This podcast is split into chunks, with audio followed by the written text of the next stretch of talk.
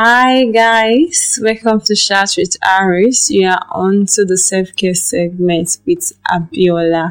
It's really really great to have you on the set again at this time. Welcome once more. Today we'll be looking at five key major ways of managing self-care. Five key major ways of managing self-care. So before I dive into the five keys, I want to talk about on self-care in the aspect that self-care involves focusing on yourself and taking time to rest, reflect, replenish, and renew. It takes you literally have to take out time to do all of this to give care to yourself in the big ways and in the small ways, so to say. So, going on to the five keys of managing self care, we have the body, like the physical, we have the heart, the emotional, we have the spirit, the spiritual, and we have the mind, which is the mental or psychological states. Yeah, that's a whole lot to do it. So, on to introducing this, I'll be going on a short break. See you in a while.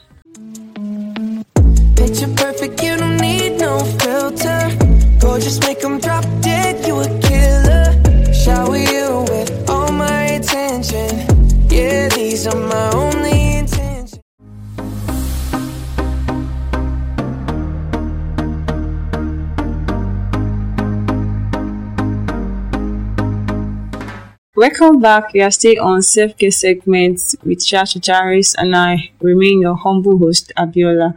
So going forward, I'll be speaking on the physical parts, which involves the living, the moving, and breathing. Yeah, literally, it's just about what you do daily. It involves you ensuring an overall healthy lifestyle that includes like your eating habits, Uh, how you take water, the quantity of water you take, of course, exercise, and like all of this literally build up the physical segment of you managing your self care. And there is one thing about this physical part that whatever thing you do, in how you eat, in how you take water, ensure that you enjoy every part of it. Like enjoy every moment in you resting and replenishing. So going on to the second one, I have the emotional part, your heart, which is how you love, how you care, and how you tend to be in relationship with yourself and others. Yeah, most people don't actually know that there is this relationship they tend to have with themselves, like they should have. Like in as much as you're able to take care of yourself, definitely I don't see why you shouldn't be able to communicate well with others. So this emotional part involves you engaging emotional boundaries within helping relationships. Because there's no how you want to say you want to be close to this person and you not create boundaries to some extent because you don't want some triggers, you don't want things to be triggered exactly. You just want to fight against some triggers like something some things you don't just want them to come your reoccurring in your brain. So the emotional part also leads to you addressing any issue like problems so they won't build up you tend to just want to talk issue out because you care so much for yourself. You don't want to have issues just keep nudging at you. Yeah. So you take time to talk about it. Then it gives and receive love, like kindness and support. You building on emotional part now, like for your self care. So to the cycle third one, yeah, you don't mind me. To the third one, we have the mind, which is psychological part that's the part where it gets to you learning and you thinking and growing.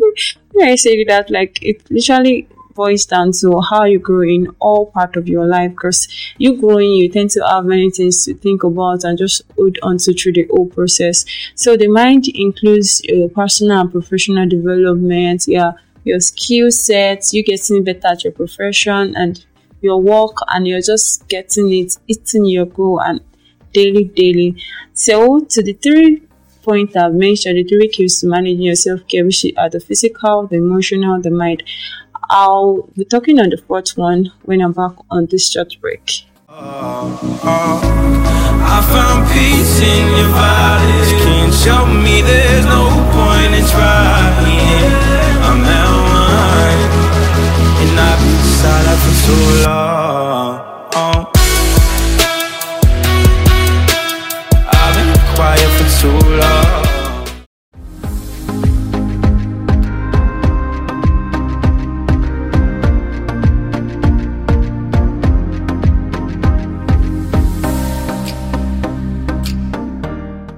Okay, welcome back to second segment on Chat with with your humble host Abiola. So going forward, I was speaking about the fourth key of managing your self-care, which is the spirit, your spiritual part, the essence. It's more about you connecting with your purpose and meaning, like you just find this connection and it literally includes prayer at some point, then meditation, like you taking out to reflect with no disturbance, like no distraction.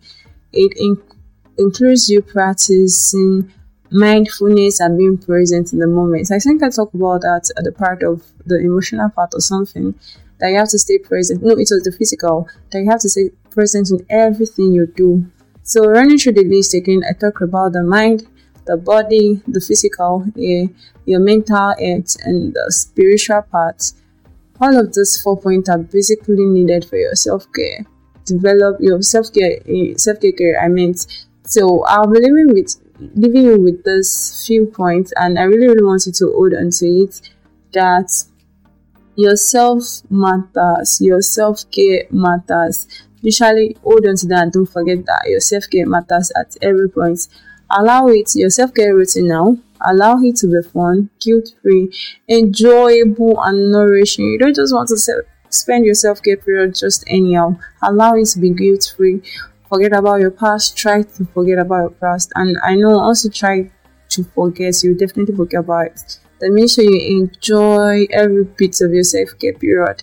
Then just know that you taking having your self care benefits you and others. It is a win-win thing. It's not just for you. Remember that and trust me, your self-care journey becomes as easy as you can imagine. Thank you for staying with me to this point of the podcast. I so so so love you. You are the real MVP. Remember to follow us on Instagram and on Facebook at Shout. And if you want to connect with me, this beautiful, humble, uh, uh, brainiac host, I am on Instagram as Abiola underscore Sanusi. See you till next time.